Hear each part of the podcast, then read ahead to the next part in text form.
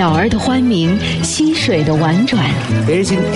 听，爱与恨，悲与喜，苦与乐，得与失。听，跳跃的文字，灵动的声音。You're listening to More to Read。欢迎您来到轻松调频美文阅读 More to Read，我是沈听，让我们在这里一起听美文学英语。在今天的节目中，我们将会听到英国小说家亨利·莱特·哈葛德的一句话，中国现当代作家王亚平的一首诗歌《农村的夏天》（Summer in the Village），以及由英国作家爱德华·摩根·福斯特所写的一篇散文《My Wood》（我的树林）。More to read，用文字抒发感情，用文字诉说故事，用文字穿越古今。Daily quote。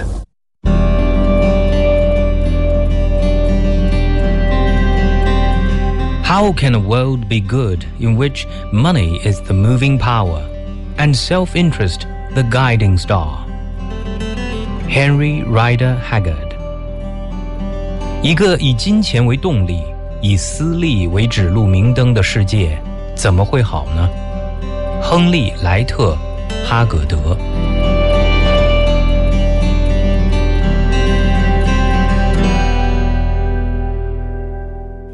亨利·莱特·哈葛德是英国小说家，他出生于1856年，1925年去世，是英国维多利亚时代受欢迎的小说家，以浪漫的爱情与惊险的冒险故事为题材。其代表作为《所罗门王的宝藏》，中国近代著名翻译家林纾最常翻译的就是哈葛德的小说。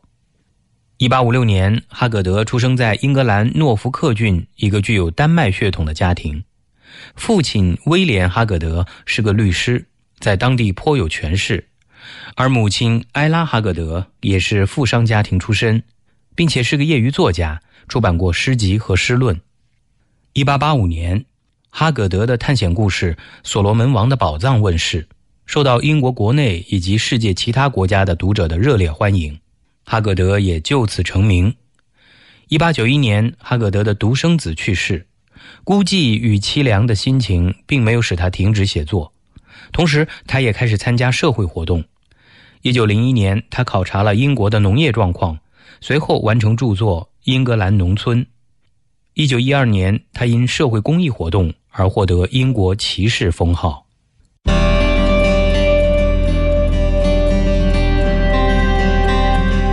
How can a world be good in which money is the moving power and self-interest the guiding star? Henry Rider Haggard。一个以金钱为动力、以私利为指路明灯的世界，怎么会好呢？亨利·莱特·哈格德。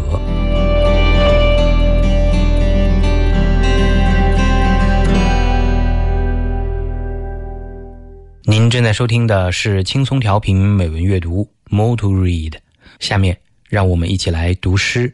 More to read，闭上双眼，静静聆听，敞开心扉，慢慢品味。Poem of the day。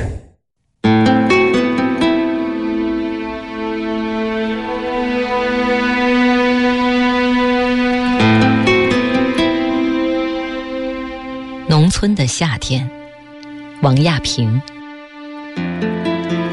夏天，并没有夏天模样。一阵干风，吹得人人心慌。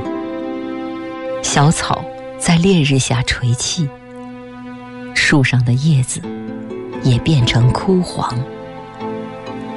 阡陌里看不见一棵嫩苗，尺把高的麦子。都已夭亡。破庙前拥挤着奇遇男女，纵有虔诚，也难感动上苍。今年的秋收，准绝了望，谷价像潮水一样高涨。眼前的困厄正没法想，催粮力还三番五次的下乡。夏天。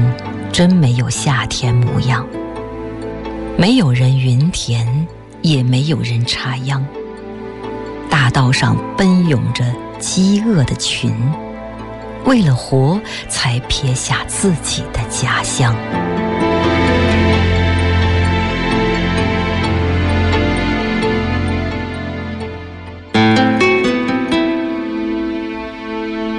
Summer in the Village, Wang Yaping. Summer that was not like summer, a dry wind blowing incessantly, filling people with anxiety. The grass wilting under the fierce sun, leaves on trees withering. Over fields as far as the eye could see, not a single green shoot visible. Wheat, which had grown a foot high, now dead. Before a dilapidated temple, men and women gathered, praying for rain. How hard it was to move the gods, even if one was devout. With no hope for an autumn harvest, grain prices rose like the waves of the incoming tide. The people were at their wits' ends, and still again and again the officials came demanding taxes. Summer that was not like summer. No, none ploughing the land or working paddies. The highway streamed with crowds of hungry people deserting their homes with a last hope of survival.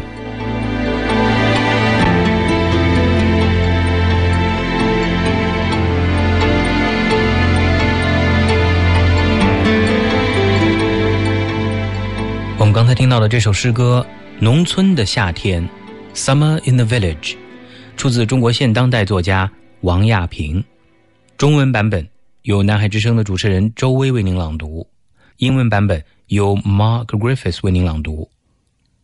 王亚平出生于一九零五年，一九八三年去世，原名王福全，笔名罗伦、白听、大威。一九二六年，他毕业于河北省立第四师范。一九三五年留学日本，回国后参加战地服务队，任《春草诗丛》主编。一九四六年到冀鲁豫解放区任冀鲁豫文联主任，主编《平原文艺》。一九四九年后历任北京人民日报副刊主编、新民报总编辑、北京市文艺处处长、市文联秘书长、全国曲协常务理事。一九三二年，王亚平开始发表作品，著有诗集《都市的冬》《十二月的风》《海燕的歌》等，论文集《从旧艺术到新艺术》《杜甫论》，剧本《张宇竹海》，歌剧剧本《铁水钢花》，唱词《百鸟朝凤》《黑姑娘》《蓝桥恨》等。我们今天读到的这首诗歌，作于一九三七年这样一个特殊的年份。七七事变后，日本发动了全面侵华战争，当时的中国正面临民族存亡的关头，而普通民众的生活更是遭到无情的破坏和摧毁。这首诗便以艺术的手法，从一个侧面表现了当时农民艰难的生存状况。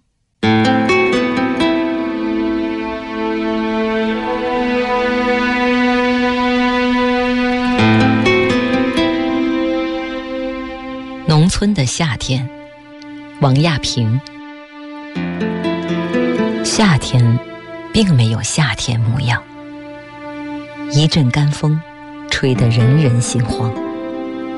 小草在烈日下垂泣，树上的叶子也变成枯黄。阡陌里看不见一棵嫩苗，尺把高的麦子。都已夭亡。破庙前拥挤着奇遇男女，纵有虔诚，也难感动上苍。今年的秋收，准绝了望，股价像潮水一样高涨。眼前的困厄正没法想，催凉里还三番五次的下乡。夏天真没有夏天模样，没有人云田，也没有人插秧。大道上奔涌着饥饿的群，为了活才撇下自己的家乡。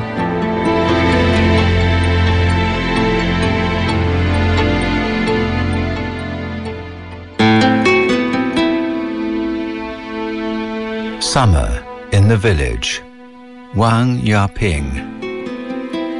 Summer that was not like summer, a dry wind blowing incessantly, filling people with anxiety. The grass wilting under the fierce sun, leaves on trees withering. Over fields as far as the eye could see, not a single green shoot visible. Wheat, which had grown a foot high, now dead. Before a dilapidated temple, men and women gathered, praying for rain. How hard it was to move the gods, even if one was devout. With no hope for an autumn harvest, grain prices rose like the waves of the incoming tide. The people were at their wits' ends, and still again and again the officials came demanding taxes. Summer that was not like summer. No, none ploughing the land or working paddies. The highway streamed with crowds of hungry people deserting their homes with a last hope of survival.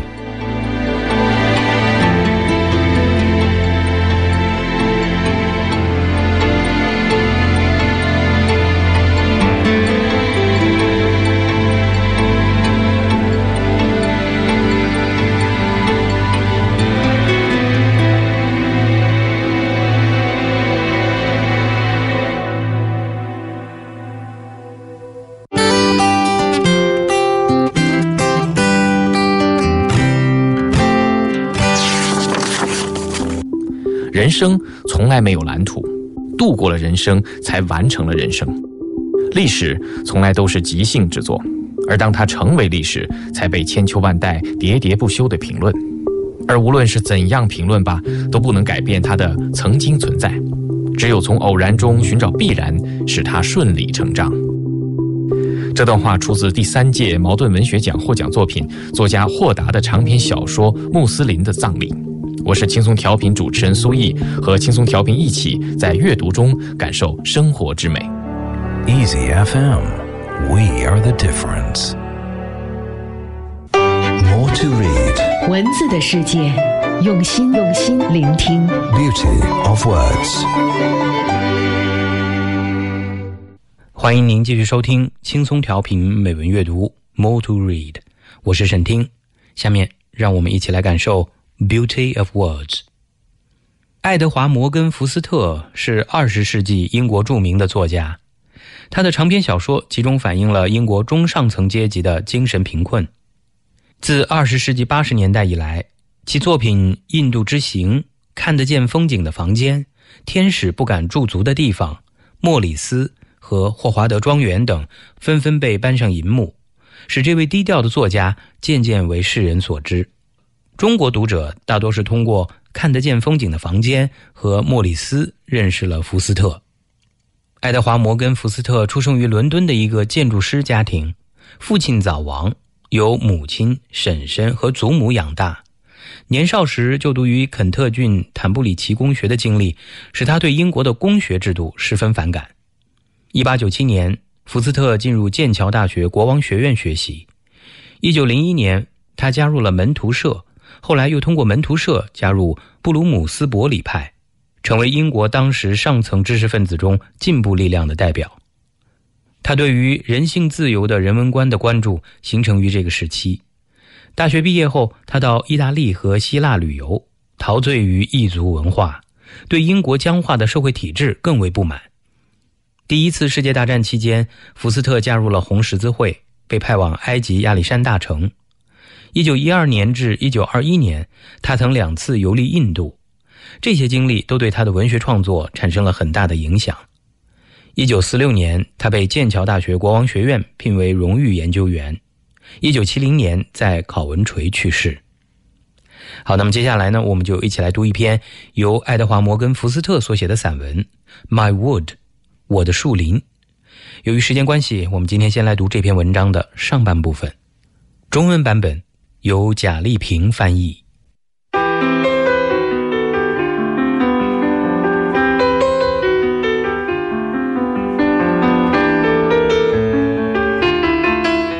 My Wood by Edward Morgan Foster。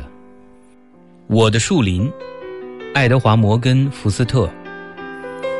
A few years ago, I wrote a book which dealt in part with the difficulties of the English in India. Feeling that they would have had no difficulties in India themselves, the Americans read the book freely. The more they read it, the better it made them feel, and a check to the author was the result. I bought a wood with the check. It is not a large wood. It contains scarcely any trees, and it is intersected, blasted by a public footpath. 几年前，我写了一本书， 书中谈到了英国人在印度所遭遇的窘境。美国人觉得，如果是他们美国人在印度，应该不会如此窘迫，所以心无旁骛地读我的书。他们越读越感觉良好，结果是作者赚了一张支票。我就用这张支票买了一片树林，林子不算大，几乎没有什么树，中间有一条公用的小路，横刀截断。Still, it is the first property that I have owned. So it is right that other people should participate in my shame, and should ask themselves, in accents that will vary in horror, this very important question What is the effect upon the character? Don't let's touch the economics. The effect of private ownership upon the community as a whole is another question, a more important question perhaps, but another one. Let's keep to psychology. If you own things, what's their effect on you? What's the effect on me of my wood? 真是的，这可是我拥有的第一份财产啊！如果别人能感受到我的这份不好意思，那也是情理之中的。别人会十分惊恐，腔调都变了，提出一个重要问题：财产对人的性格产生什么样的影响呢？我们可不是要谈经济学，私人财产对整个社区也另当别论，可能更重要，但不是一回事。我们这里仅限于心理学。如果你有什么东西的话，这些财产会对你产生什么影响呢？我买的这片树林对我又能产生什么影响呢？In the first place, it makes me feel heavy. Property does have this effect. Property produces men of weight, and it was a man of weight who failed to get into the kingdom of heaven. He was not wicked, that unfortunate millionaire in the parable. He was only stout. He stuck out in front, not to mention behind, and as he wedged himself this way and that in the crystalline entrance and bruised his well fed flanks, he saw beneath him a comparatively slim camel passing through the eye of a needle and being woven into the robe of God. 首先，我会有负重感。财产的确有这种效果，财产能使人体重增加，体重重的人进不了天国的。圣经故事里面的那位不幸的百万富翁其实并不坏，只是因为太胖了，他前凸后撅，左歪右扭，想从水晶门进去，肥乎乎的身体两侧都被挤得淤血了。这时他看见下面有一只比较苗条的骆驼。正穿过针眼，织进了上帝的袍子里。 The Gospels all through couple stoutness and slowness. They point out what is perfectly obvious yet seldom realized that if you have a lot of things, you cannot move about a lot. That furniture requires dusting. Dusters require servants. Servants require insurance stamps. And the whole tangle of them makes you think twice before you accept an invitation to dinner or go for a bathe in the Jordan. Sometimes the Gospels proceed further and say with Tolstoy that property is sinful. They approach the difficult ground of asceticism here, where I cannot follow them. 新约的四部福音书全把身体肥胖和行动迟缓连在一起，并且明明白白的存在着却不为人知的事实，那就是如果你有许多东西，你就会行动迟缓。家具意味着要擦洗，擦洗就要有佣人，佣人就要上保险。所有这一切混乱的情况，会让你在答应别人赴宴或去约旦河洗澡之前要三思。福音书时不时的对此进行深入剖析，认为财产是有罪的。这一点与托尔斯泰的观点相似。这些书推行的是很难实现的禁欲主义。对此，我不敢苟同。But as to the immediate effects of property on people, they just show straightforward logic. It produces man of weight. Man of weight cannot, by definition, move like the lightning from the east onto the west. And the ascent of a 14 stone bishop into a pulpit is thus the exact antithesis of the coming of the Son of Man. My wood makes me feel heavy. 但谈到财产对人的影响，这些书给出了逻辑性很强的推理。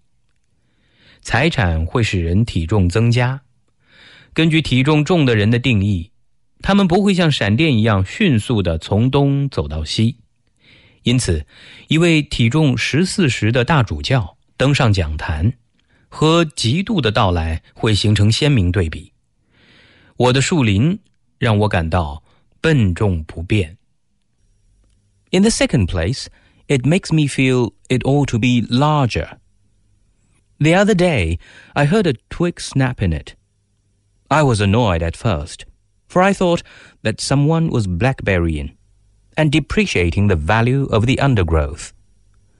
On coming nearer, I saw it was not a man who had trodden on the twig and snapped it, but a bird, and I felt pleased. My bird the bird was not equally pleased. Ignoring the relation between us, it took fright as soon as it saw the shape of my face, and flew straight over the boundary hedge into field, the property of Mrs. Hennessy's. 其次，我会有希望这片树林能变得更大的想法。有一天，我听到树枝劈拉折断的声音，起初我很生气，还以为有人在采黑莓。那这片灌木丛可就贬值了。走近一看， 发现没人踩断树枝，原来是一只鸟。这下才松了一口气。这可是我林子里的鸟哦。而这只鸟却没我那么好的心情，一看我这张脸就马上飞走了，根本不管我和它的关系。它直接穿过做边界用的树篱，扑啦一声飞落到那边的一块田地上。那可是亨尼西太太家的财产。Something seemed grossly amiss here, something that would not have occurred had the wood been larger. I could not afford to buy Mrs. Hennessy out. I dare not murder her, and limitations of this sort beset me on every side. Ahab did not want that vineyard. He only needed it to round off his property, preparatory to plotting a new curve and all the land around my wood has become necessary to me in order to round off the wood. A boundary protects. But, poor little things, the boundary in its turn to be protected. Noises on the edge of it. Children throw stones. A little more, and then a little more, until we reach the sea. Happy Canute. Happier Alexander. And after all, why should even the world be the limit of possession? A rocket containing a Union Jack will, it is hoped, be shortly fired at the moon, Mars, Sirius, beyond which 我心里好像感觉很不对劲。如果林子能再大一点的话，哪里还发生这样的事情？但是我又买不起亨尼西家的田地，又不敢把他杀了， 辗转踌躇，很是苦恼啊。亚哈不想要那个葡萄园，他只是想用葡萄园来完善一下自己的财产，为重新规划林子的地形做准备。为了让自己的树林更完美，周围所有的土地对我来说一个都不能少。边界可以起到保护作用，但是。可怜的东西，边界其实也需要保护。边界周围经常有吵闹声，孩子还会扔石头过来。再向外扩一点，再扩一点，一直扩到海边。克努特肯定会高兴，亚历山大会更高兴。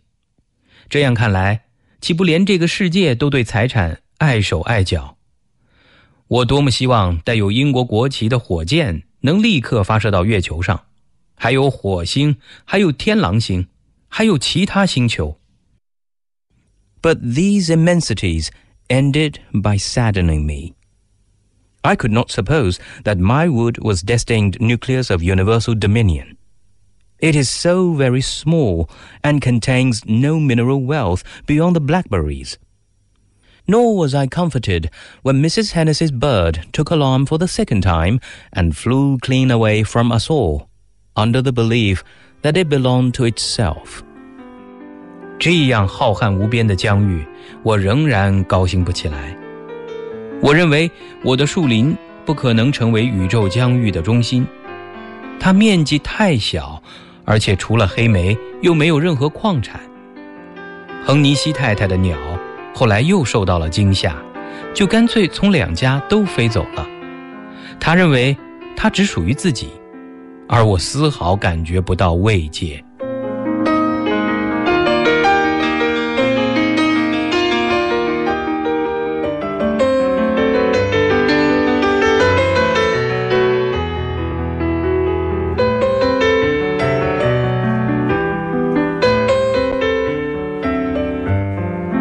谢您收听今天的美文阅读节目，您也可以通过云听 App 在线实时收听美文阅读。以及轻松调频的其他节目，并随时聆听节目回放。想要查看美文阅读节目文稿，欢迎您访问网站 radio.dot.cgtn.dot.com，找到美文阅读板块即可。今天的节目就到这儿，我是沈听，我们明天见。